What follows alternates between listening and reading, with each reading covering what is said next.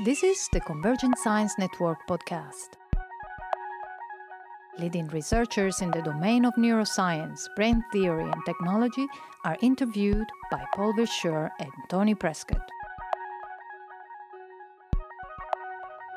So, this is Paul Verschure for the Convergent Science Network podcast. And we're here at the Barcelona Cognition, Brain and Technology Summer School of 2018.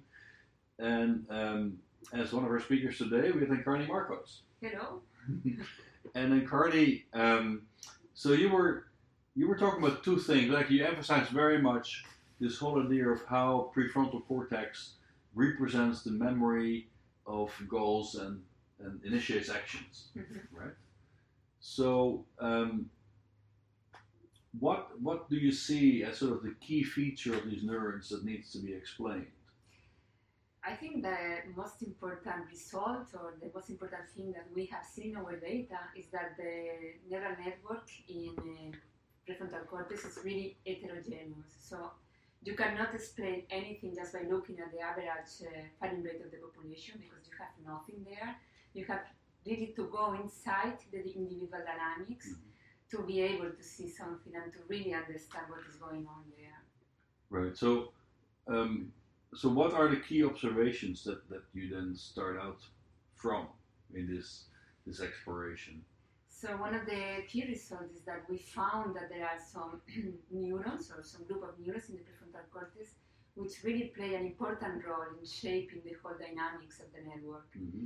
And these neurons are so important because they are very susceptible to the input, so that they change state very easily, Mhm. and that uh, but uh, consequently they can shape the whole network activity, and uh, we can be flexible about what we do or how we interact with the world.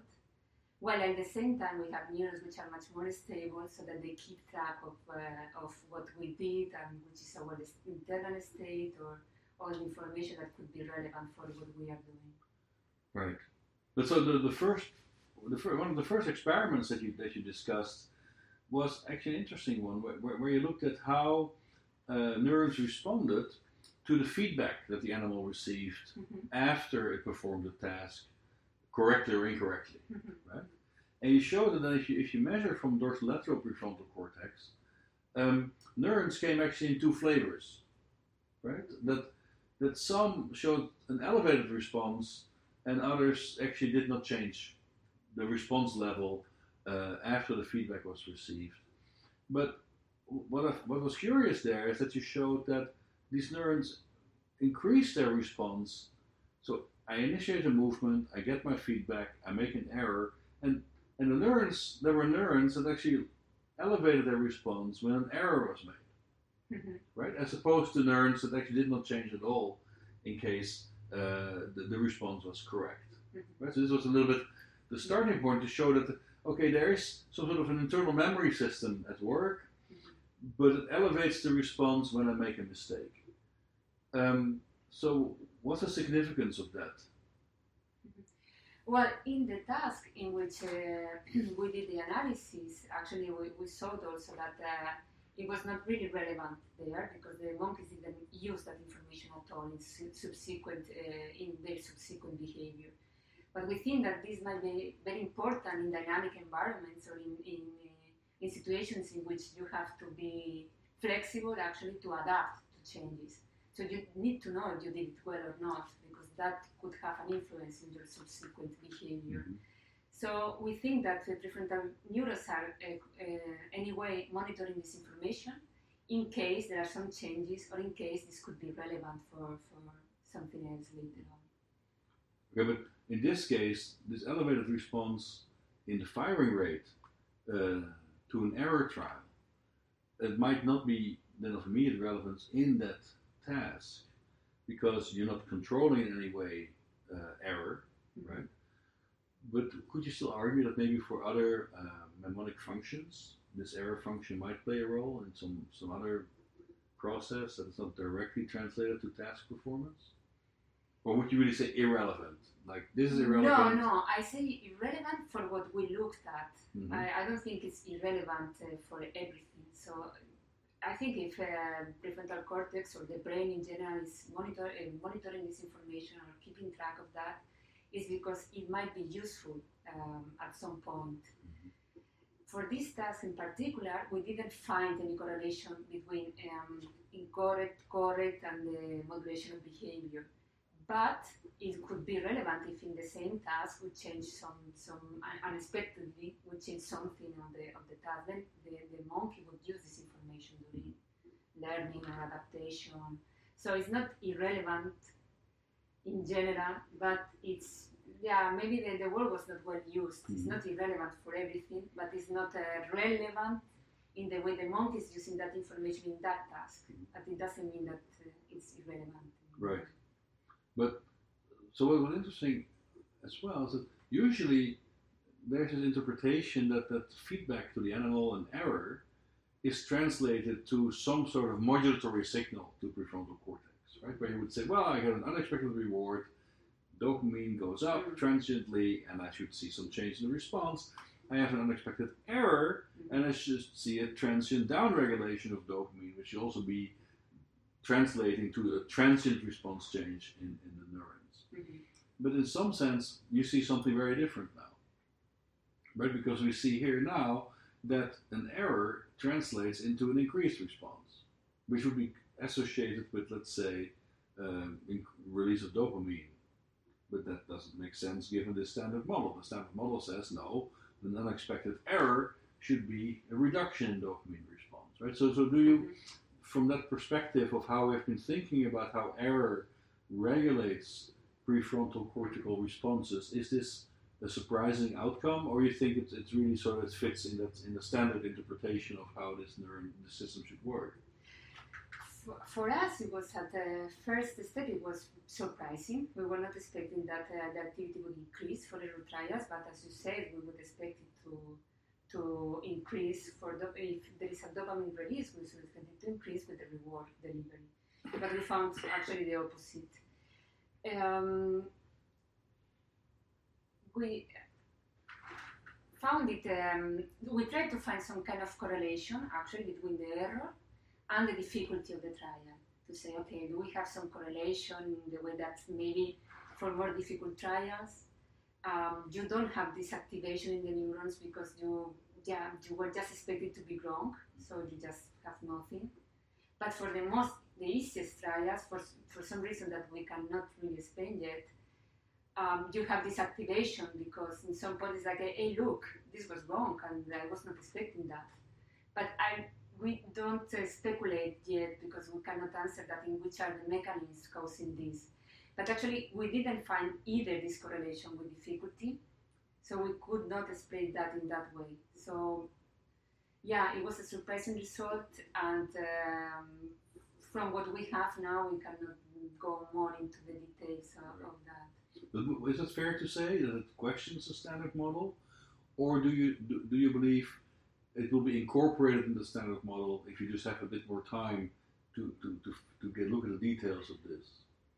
I think it should be incorporated into the standard model. I don't think it's uh, against the standard model. I think it's some feature that should be taken into account. Okay. Mhm.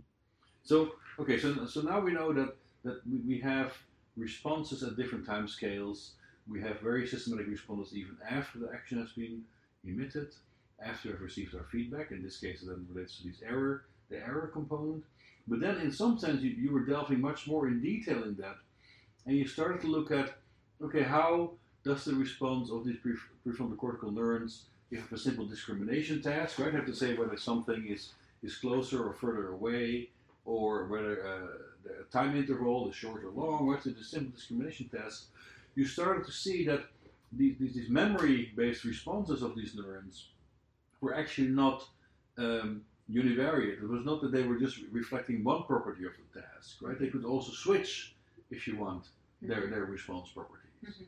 So, so how?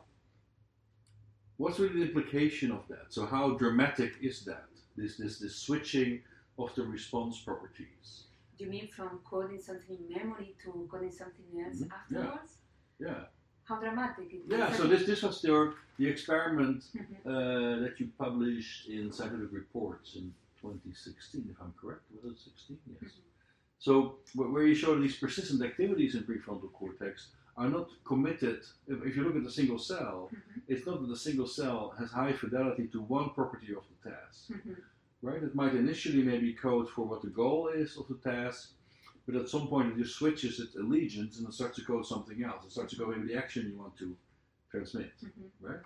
So, so the, how fundamental is that property, this ability to switch? Do you see that in, in many of these neurons, or is it something that is sort of very, very uh, rare? No, actually, this is quite common in Mhm. the prefrontal neurons. So they are not just tuned to one of the properties of the task, but normally they code. The normal thing is that they represent more than one uh, feature of the task. So it's quite common to find that in the, in the prefrontal cortex. But they code one feature in sequence, right? At one period of time they code one thing, in another period of time they code the other thing, No, or are they more multiplexing? No, it, it could be overlapped too. Mhm. So you could have the, for instance, in the, in the in the result that I presented about the transformation from goal in memory to the action. Um, there you see that some neurons code the goal uh, before the uh, at the same time as the action. So they overlap. They have a bit of delay, but uh, during some period both things are, are coded by the same neuron. But no, this if they switch their their representational um, connotation, do you see that also as reflecting the progression of the decision making? Like initially, I have to make up my mind of what what are my options, what's the relevant evidence, what's memory telling me. So maybe at that point in time, you want to dedicate more representational resource to what's what's the goal I'm pursuing. Mhm. But maybe at some point when you have pruned down your options and you can say, okay, to achieve the goal, this is now my action, Mhm. or these are the subset of actions I should consider. Maybe that, uh, but in the progression of the decision process, I might want to shift my representational uh, resource. Is that also how you how you see that? Yeah, I, if I understood it correctly, yeah, we found it like a sequence of states. Mhm. So first you have something in memory, and because of the because you are te- integrating more and more information, now I should see which action to perform. So neurons are switching the, the tuning or the, the, the firing rate towards that feature because it's the one which is most relevant at that point.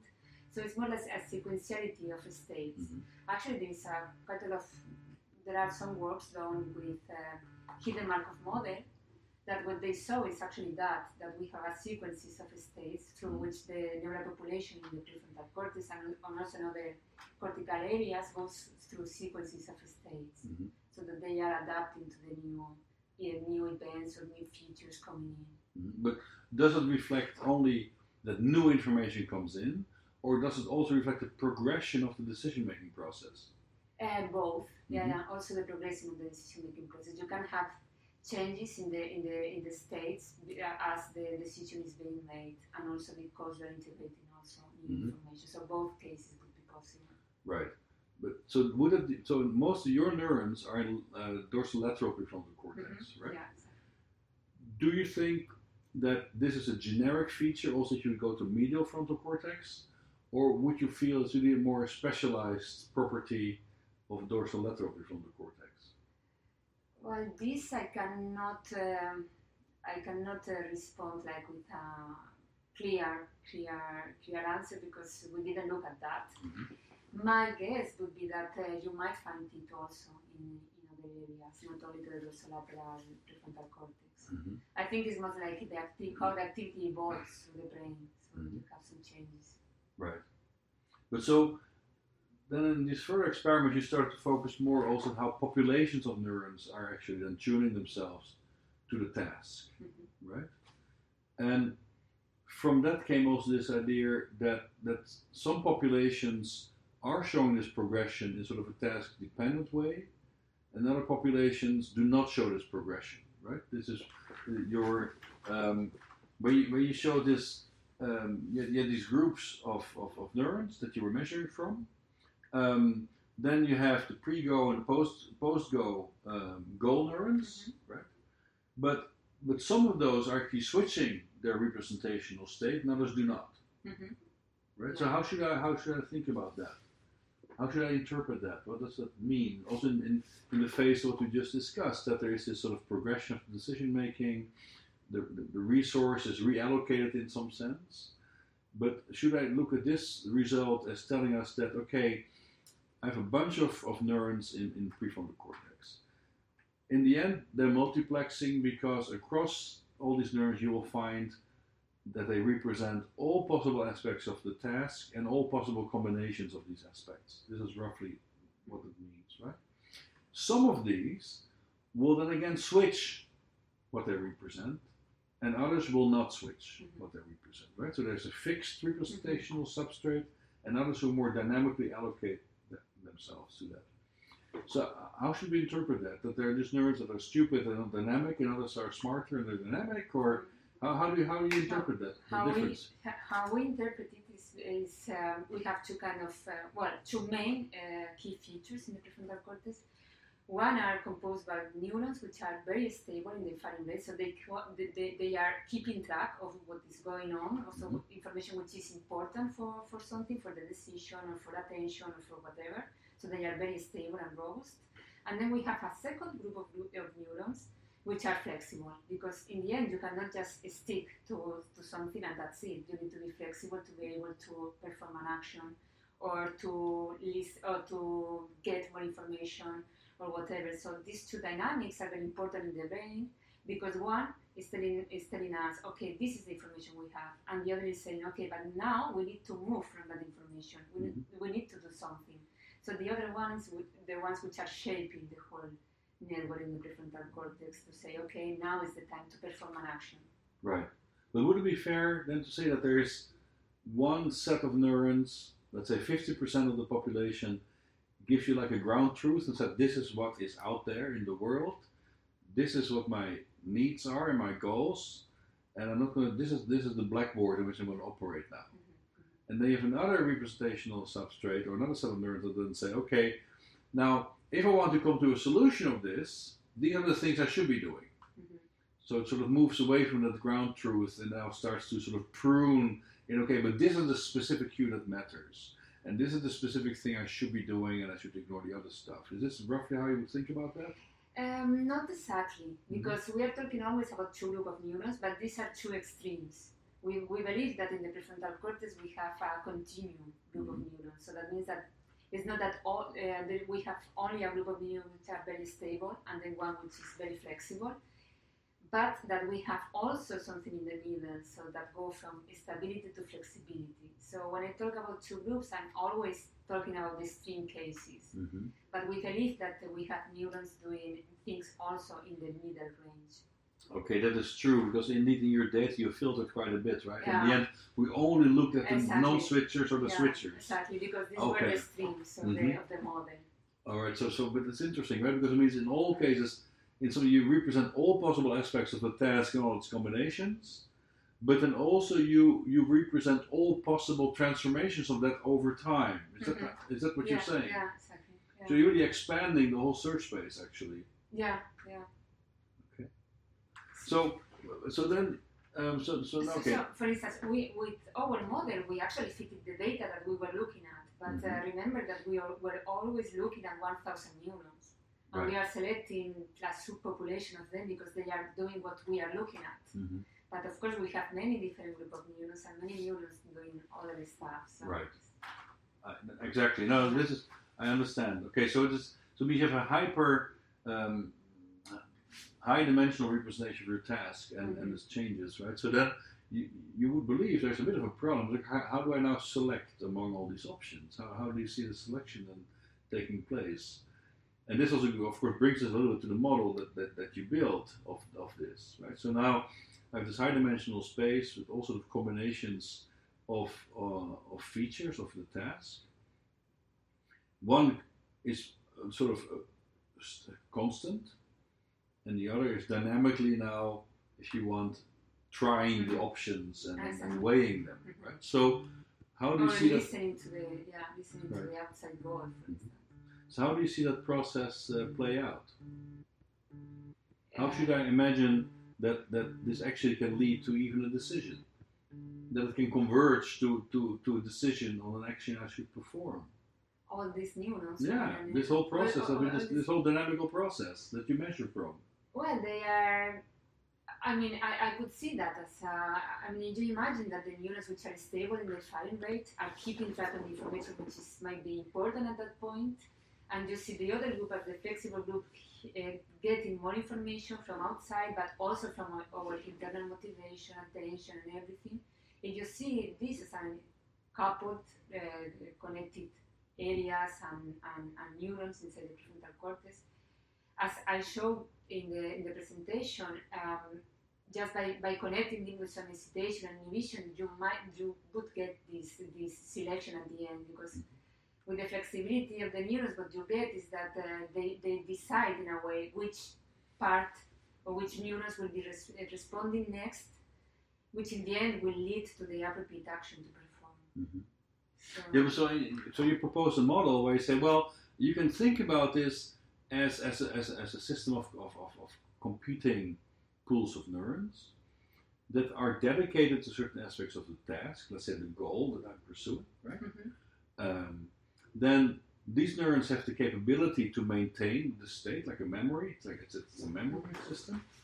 And they have the capability to, to rapidly switch, right? They have the capability because they're, they're bistable, right? Mhm. By virtue of how they're wired, they, they can maintain multiple states and they can switch from one to the other, Mhm. right? Um, but now every pool is dedicated to one feature of, of the task, like a goal, Mhm. right? or a cue, or an action, I don't know what. Mhm. And then you showed that you could then get this, this switching behavior by, by, by wiring these pools of neurons up in a, in a sort of a smart way, mm-hmm. right? That, that if I get a non-specific excitation across all these pools of neurons, mm-hmm. that I can now flip, that I can sort of go for QA or QB or response A or response B, Mhm. correct? Yeah, Correct? Okay, cool. So this, and you, you demonstrated to us that this, this mm-hmm. can work. But you demonstrated that for in a very low dimensional space because now uh, we just looked at one cue, Mhm. right?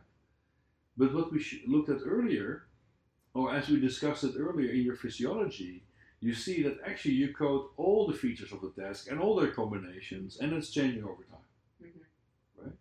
So how do you see that model then scale? Because now would mean every pool of neurons in your model is one of these, right? One of these cues or one of these cue combinations, right? So how, how do you see that scaling being feasible for your model? Okay, so each pool is not exactly only one feature of the task, Mhm. because well, which uh, would, the, the the pools that I showed in the in the presentation are actually modules of a network, and each module is composed composed by eight uh, group of excitatory neurons and one group of inhibitory neurons. So each of this group is responding to one, for instance, if they are coding the goal. So if it's a module dedicated to the goal, they would be coding eight different goals. So each pool would be responsible for being selected for a different goal. And the same happens with the other modules. So inside each module, we have already selectivity for eight different uh, fut- uh, Mhm. different variables of the same feature. So I think it's very realistic to scale it up because uh, it would be taking the same mo- with the model that I presented today. We already have there many features covered. Like if each module is actually uh, coding the eight different variables of the of a goal. So Mhm. it's not only red and blue like in our task. They could also code green, yellow, till eight. So actually, the model is already capable of, uh, Okay, of explaining quite. So the scaling would become problematic when I start to add goals then. So you have the grouping around goals, that would be a, key, a, a, a critical feature. Mhm. So basically, I, I, as long as, as this population is linked to that goal, Mhm. I can capture the whole set. If uh, there are not more than eight goals, we Mhm. can explain the, the data. Okay. That So- would be another mhm. way of saying. Yeah. But the other thing that you can think of is that your model is a labeled line kind of model, right? So Mm-hmm. the the synapses I get must be uniquely linked to some feature, right? Otherwise, the dynamics cannot work. Mhm. So it would also mean every neuron is dedicated to just is sort of permanently dedicated to some aspect of a task. Mhm. But isn't an important feature of, of, a, of a working memory system of prefrontal cortex that you can dynamically be allocated to any task? Mhm. right? So, so, so how would that work? I have my, my pools of neurons, and now I'm doing a discrimination task, but maybe the next hour I have to do a navigation task, or I have to do an operant conditioning task, uh, whatever. I have to look at other kinds of problems. Right? Mhm. So, so how can you have this flexible allocation of of the content, if you want, the semantics? Well, I think this model could be pretty general because you just change or you learned with the with time the new task, and then you change your synaptic connectivity between the modules or from the input that you get, and then you would have all different kinds of behavior with the same model. Mhm. module. Okay. So I think if we, yeah, monkeys were really well trained in this distance discrimination task, but if they would switch to a different task, I think this would be learned in the uh, synaptic connections of the modules, hmm and then you would have the same dynamics that would be Okay. the task. Mhm. But, But- actually, what we wanted to do was, I mean, the whole view that I presented at the end was more like a proof of concept to say, okay, we have this hetero- we need, uh, if we have these heterogeneous neurons in the brain, as we think we have, we can't really um, explain the data that we observe. So it's more like a proof of concept to say we have a brain, or we have had an area which is full of heterogeneity in the in the excitability of the neurons. Right. So, but now the scaling along along goals. If I have goals that, that are competing with each other, Mhm. right? How, how would I account for that in this system? You have opposing goals, Okay. or even goals that are contradictory. Okay, so there you would have a competition. So this in the end is uh, each module is an attractor network. hmm So you would have within a module you would have two pools which are uh, um, ex- uh, stimulated, and then they would compete. And in the end you will have one winning goal and one that Mhm. would lead to the to the final execution Okay. of an action. hmm So, in this case, indeed, so so it's like an attractor model. Mhm. Um, we're looking at firing rates of the model, Mhm. right? And in some sense, you're you're interpreting uh, or try to predict performance then from the firing rate. But in earlier work, um, a very influential paper that you on which you were the first author, you actually made a point that firing rate is not that informative about performance, right? But it's much more the, the variability of the responses that really matters if Mhm. tasks get more Mhm. complex. Mhm. Are you did you step away from that from that view? Are you back in now more into the the rate coding view of things? Or No, I'm really interested still in the variability or which information we can extract from the variability. In this case, I didn't look, well, actually, we did something with variability, but uh, we calculated it by looking at the burst and pauses in Mhm. our data. Because uh, in the models that we presented, we have uh, we have the stable models are the ones which are very stable, then they don't have variability or almost nothing, no variability in the rate whereas the, the ones which are more flexible have much more variability. And we tested that in the data, looking at the burst and pauses, and we found that actually uh, we could, uh, yeah, this prediction was, was right. What we don't have is any link with the behavior there because we were not, actually, I tried to look at that, but we didn't have any good, in this type, the problem is that we don't have reaction time. So that's very limited because uh, whenever the targets uh, appear, the monkey can perform the, the action because he already knows wh- what to choose. So we didn't have reaction time, so we could not correlate it with variability or with any other measure Mhm. of difficulty. So that's why in this uh, this study I didn't look at that because I didn't have the, the Right. possibilities. But I think variability, and, and we proved that also within the model, is quite is very informative. Mhm. It's one of the key features of these uh, flexible modules. So, uh, are you saying with it that are you moving away from the standard model of drift, drift diffusion models of decision making? Because yeah, the standard view would be, look, I just integrate uh, whatever information I get. Usually, it's perception evidence uh, until it hits threshold. Whoever hits threshold Mhm. first is the winner. So, how, how are you sort of moving away from that standard view on, on the decision making process? I think these standard models are very nice and they are very useful to actually to have some predictions about which behavior you might encounter. But uh, I think they are not so good to, to, to really explain the dynamics of the of a network. So you there you have an intuition of what you would expect as an average activity, but with the diffusion model, you cannot know what would be the individual dynamics because they don't do predictions on that. So I think the models are okay, but they have their limitations. So we, we must know how to use them. So because I'm more interested in the individual dynamics, so to understand how neurons um, respond individually. Um, more, I'm more interested in neural models because there you can really account and explain what we observe in the Yeah, but still, the, the, the, proponents of the rate of the rate coded diffusion models it's also the, the membrane potential, the firing rate of individual cells that Okay. are predictive of performance, right? Because I can see that the slope that reflects the integration is is correlated with, let's say, the reaction times I get, or with, with the accuracy that I get, right? So, it would, the claim would be made. Yeah, yeah, I know. i but I think it's more at the, uh, uh, under my point of view, it's more the average of the population. I Mhm. don't think you can explain that with a single neuron. Mhm. I know that there are some people that say that you can, and you see that in the individual neurons, but there are also some recent papers that show that actually the ramping activity is an artifact of averaging different step activity with, with many neurons.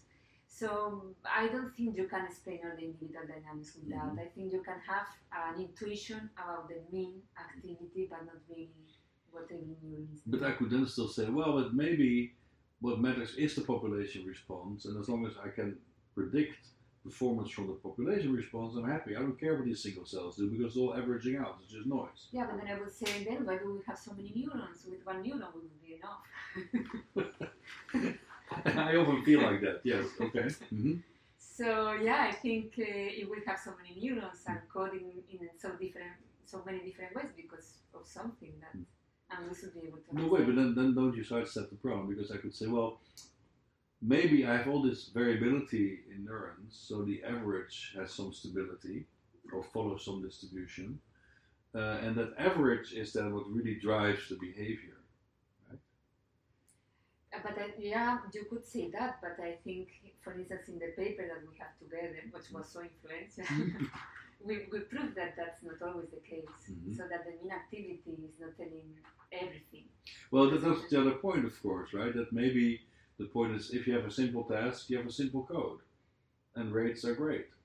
But if the task gets more complex, Yeah, yeah, that could be like also. discrimination, hmm if, if right, then um, you have to switch to different to a different coding model. Maybe, but what is then simple? What is a simple task? Because in a way, everything is complex. If I mean, discrimination tasks. Yeah, what, what would you say? Well, look, if I have a random motion uh, display with predominant motion in one direction, I just integrate over this whole field. Okay. I just need the one big integrator. And okay, it will go one direction or the other. I don't need to compare anything, I just integrate. Yeah. I just do integrate the motion. Right? So that's a simple task. That's it. Yeah. if I need to compare two stimuli, right, or I have to compare two time intervals, I already start to demand more from my memory. hmm I have to keep something in memory. I have to compare things. Yeah. So th- this might be another argument. Why? Hmm, yeah, but still, I think, yeah. hmm But I think we are much o- more optimal than that. So why would you have so many neurons doing the same Mhm, if you could have just one doing that? mhm. I don't think because in the end it's energy that we should not uh, That's true. Well, redundancy. Yeah. Or you could also argue, well, another perspective is, of course, it goes into the simple task. But if it's a simple task, you have simple cues, one cue. hmm But if you look at the world in which these brains evolved, it's, everything's ambiguous, predictability is an issue, the Markovian assumption doesn't hold, right? The, f- the future might be somewhat different from the past. hmm You have, right? So uh, maybe if we have these highly controlled and reduced paradigms, it of course also leads to a very reduced perspective on the complexity of the system that we are Yeah, dealing with. true. That right? uh, I agree. Yeah. So maybe this, and then you are in some sense already moving a bit in a different direction. hmm But there's always a question: Do you want to still park it inside the standard model, right? Or do you want to move away from this idea that that firing rates integration uh, explains everything? Yeah, no, I, I, I actually would like to move to. I mean, it's not that I don't agree with these models, as I say, they can be useful for some things, but I think they have their limitations. Mhm. And it's better that we open to different options and that we really try to understand the, the individual dynamics. Right. No, that's great. So, Encarna, you, uh, of course, also also then um, a, a, delayed full disclosure. Uh, you've been a member of, of SPECS here, right? We've been working together for quite a while. Um, we mainly looked at, at, at models, right, of, of, of the brain. Uh, then you, you went into neurophysiology of the of non-human primate in macaques with uh, Aldo Genovesio. And, and now you start to stand on your own legs at the Neuroscience Institute in Alicante, right? So you have to make, you've made this tour now, you're, you're sort of a young researcher, you're, you're, building your career. But given your experience, what, what would be Carney's law in, in, that we should follow to understand the brain? Carney's law? Mm-hmm. That, um, I mean, that is fundamental to use a combined experimental and theoretical approach. Because I think with only experiments we cannot understand the, the, the, brain because we have only observations. And with observation it's okay, but uh, yeah, we, we don't know about the insights. And with the theory we can really explain that. But theory alone would be also not so good because then we don't have anything to prove that what we are saying is actually correct. So for me and in my future line, I would like to continue combining both because I think that both are fundamental uh, for us to advance in the understanding of the brain. Okay, great. And then I will come down to Alicante in a few years from now to to check the state of the art in your lab and to see whether you manage to really falsify or verify the key hypothesis. So, what's the key hypothesis that you would like to see tested in this time frame of four years? One that I'm still really willing to to to show since I ended my PhD actually is that the um, the variability in the firing rate of the neurons are causing the uncertainty of the different sensory modalities, and that this is read out by a second state uh, process, which is actually computing the confidence based on this diverse uncertainty that is uh, coded in the firing rate, in the variability of the firing rate of the neurons. Right. So this is the key thing where I would like to to continue and to build my. And I hope that in some years from now, I will have an answer to that, and I can really prove that. All right.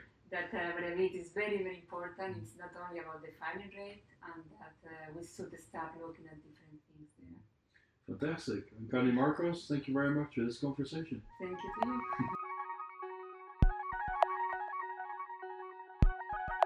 The CSN podcast was produced by the Convergent Science Network of Biomimetics and Biohybrid Systems, a project funded by the European Seventh Research Framework Programme.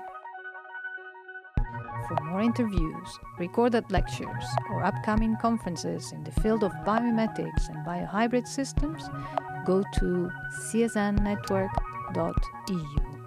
And thank you for listening.